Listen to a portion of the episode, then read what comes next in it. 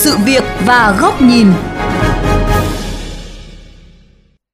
Thưa quý vị và các bạn, hiện nay video thịnh hành dạng ngắn trên các mạng xã hội phổ biến tại Việt Nam đang bị thống trị bởi các nội dung khoe thân hài nhảm dung tục. Cơ chế trả tiền hoặc thu hút quảng cáo theo lượt xem, lượt tiếp cận trên các nền tảng này vô tình khuyến khích một bộ phận giới trẻ lao vào sản xuất nội dung theo kiểu câu view, giật gân, gây sốc. Nguy hại hơn, nó tiêm nhiễm vào đầu không ít thanh niên mong muốn nổi tiếng, kiếm tiền nhanh bằng việc khoe thân. Sự nguy hại của trào lưu này cần cơ chế gì để kiểm soát nội dung trên các mạng xã hội dành cho giới trẻ? Đây cũng là chủ đề sự việc góc nhìn hôm nay đề cập. Mời các bạn cùng lắng nghe.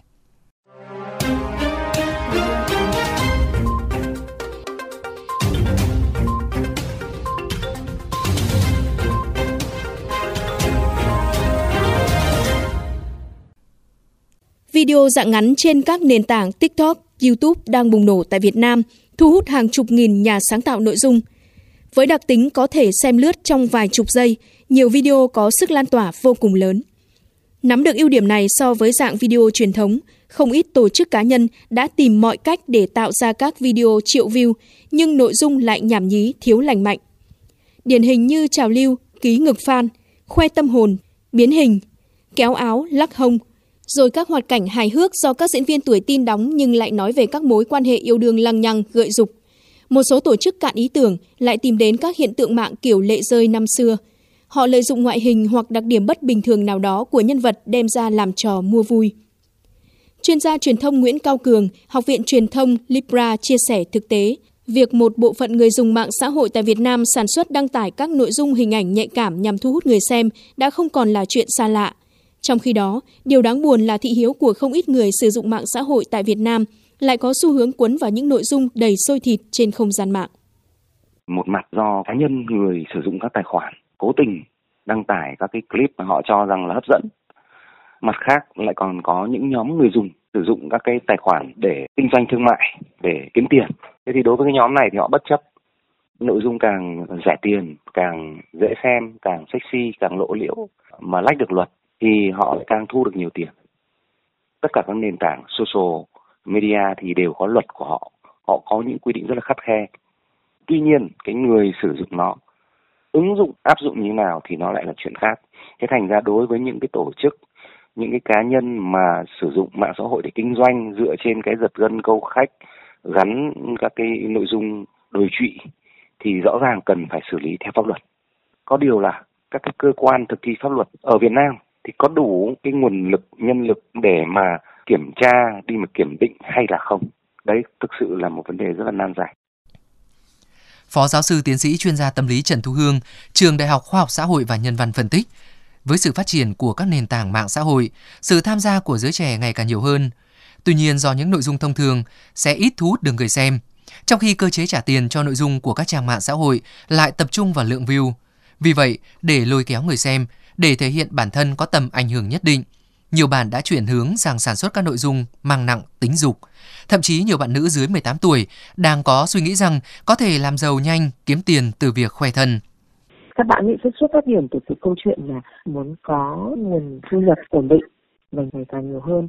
Tuy nhiên thì các bạn ấy sẽ bỏ qua hoặc không biết cái nguy hại rất là lớn là khi mà những cái video clip khoe thân nó ngày càng có nhiều người xem thì trong số những người xem đó sẽ có những cái người mà có những cái ý đồ xấu và các bạn sẽ bị theo dõi tìm kiếm và các bạn sẽ có thể là có nguy cơ bị xâm hại rất là cao.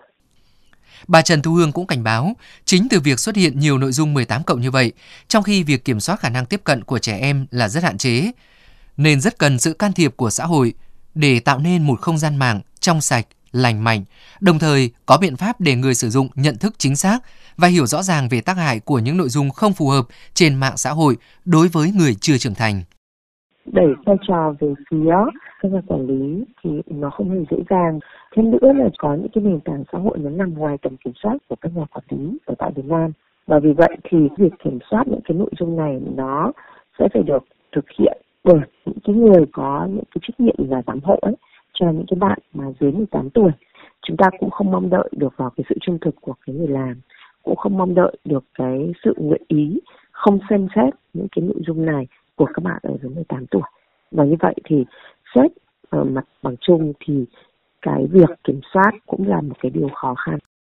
Để đánh giá chính xác hiệu quả việc kiểm soát các nội dung 18 cộng trên các trang mạng xã hội tại Việt Nam cũng như kiểm soát khả năng tiếp cận các nội dung này, cần xem xét hệ thống khung pháp lý liên quan. Theo luật sư Trần Tuấn Anh, công ty luật Minh Bạch, hiện Việt Nam có luật an ninh mạng, Nghị định số 72 năm 2013 và mới nhất là Nghị định số 15 năm 2020 liên quan đến xử phạt vi phạm hành chính trong lĩnh vực công nghệ thông tin, thông tin mạng xã hội, mạng truyền thông. Tuy nhiên, các quy định còn khá chung chung, chưa có định nghĩa cụ thể cho nhiều khái niệm như thế nào là nội dung 18 cộng, nội dung 16 cộng. Gần như là rất là khó khăn trong cái quá trình kiểm soát cũng như đánh giá. Để xử lý một cái hành vi vi phạm thì chúng ta mang tính chất định tính nhiều hơn là tính chất định lượng. Cái khó hơn nữa là mặc dù luật an ninh mạng buộc các cái nhà cung cấp mạng dịch vụ mạng xã hội này, ví dụ như TikTok, YouTube, Facebook này phải có trụ sở hoặc là chi nhánh tại Việt Nam thì mới được cung cấp các cái dịch vụ này. Cái này lại chưa được triển khai trên thực tế. Chính vì vậy nên để điều chỉnh, để xử lý dứt điểm các cái vấn đề này ừ, trong thời gian vừa qua là rất là khó. Chúng ta có thể đưa ra một người để xử phạt vi phạm hành chính hoặc truy cứu trách nhiệm hình sự họ, nhưng rõ ràng mới là phần ngọn của vấn đề, chứ chưa đi phần bản chất gốc gác là chúng ta kiểm soát được từ những cái nhà cung cấp dịch vụ mạng xã hội này.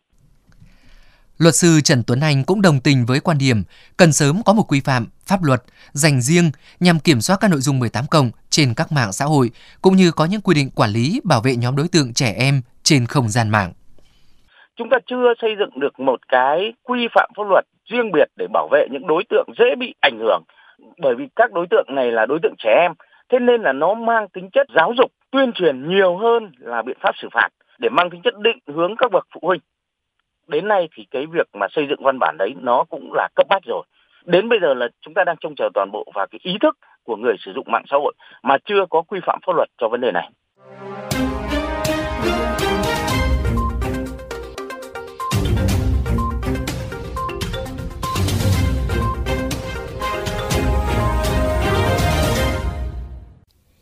Thưa quý vị và các bạn, tiếp tục chuyên mục mời quý vị đến với góc nhìn giúp con giải độc tâm trí.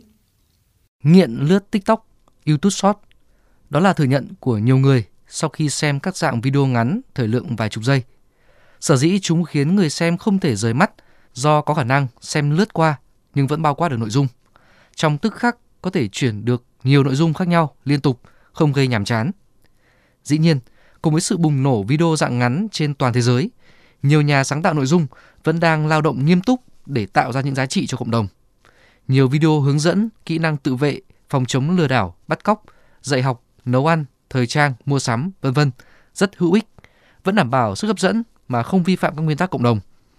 Nhưng đầu tư vào sáng tạo nội dung đương nhiên tốn kém sức người, sức của và cần thời gian để thành công.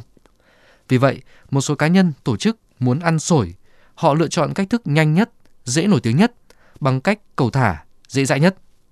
Đó là chú trọng tới các nội dung dễ hút view như khoe các bộ phận trên cơ thể, các chủ đề nói chuyện, tình huống liên quan tới tình dục. TikTok giới hạn độ tuổi khá thấp, chỉ từ 13 tuổi đã có thể đăng ký tài khoản. Trong khi YouTube đã phát hành riêng phiên bản cho trẻ em, nhưng ở phiên bản thường, các nội dung bị gắn mác 18 cộng lại khá nhỏ so với vô vàn video chứa hình ảnh nhạy cảm được đăng tải hàng ngày. Thanh thiếu niên là đối tượng rất giỏi trong việc cập nhật các xu hướng của thời đại và cũng rất dễ chịu ảnh hưởng bởi tác động từ bên ngoài. Loạt thần tượng khoe thân nhưng vẫn hiện diện trên báo chí truyền thông và vẫn có một cuộc sống thành đạt. Thực tế này đang khiến không ít bé gái có cách nhìn nhận lệch lạc về cuộc sống. Những mối nguy trên mạng luôn tiềm ẩn khi các em lộ danh tính, bộ phận cơ thể nhạy cảm trước màn hình. Không ít ngôi sao giới trẻ cũng tham gia vào các series, clip hài nhảm, gợi dục và coi những câu chuyện lăng nhăng, phản bội, lừa dối trong tình yêu như một cách thể hiện phong cách cá tính.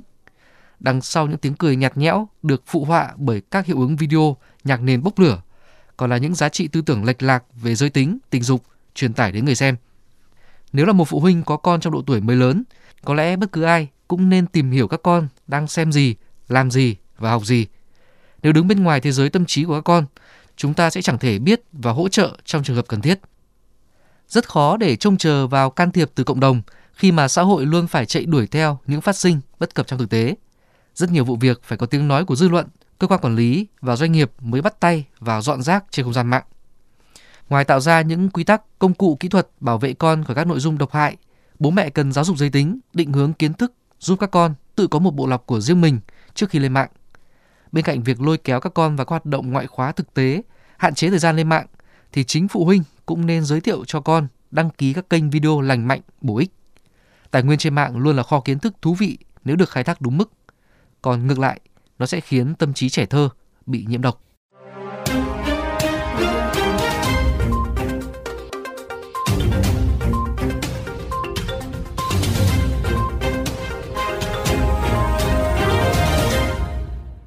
Vị, nội dung vừa rồi đã khép lại chuyên mục sự việc và góc nhìn ngày hôm nay. Quý vị có thể nghe lại chuyên mục trên website vovgiao thông.vn.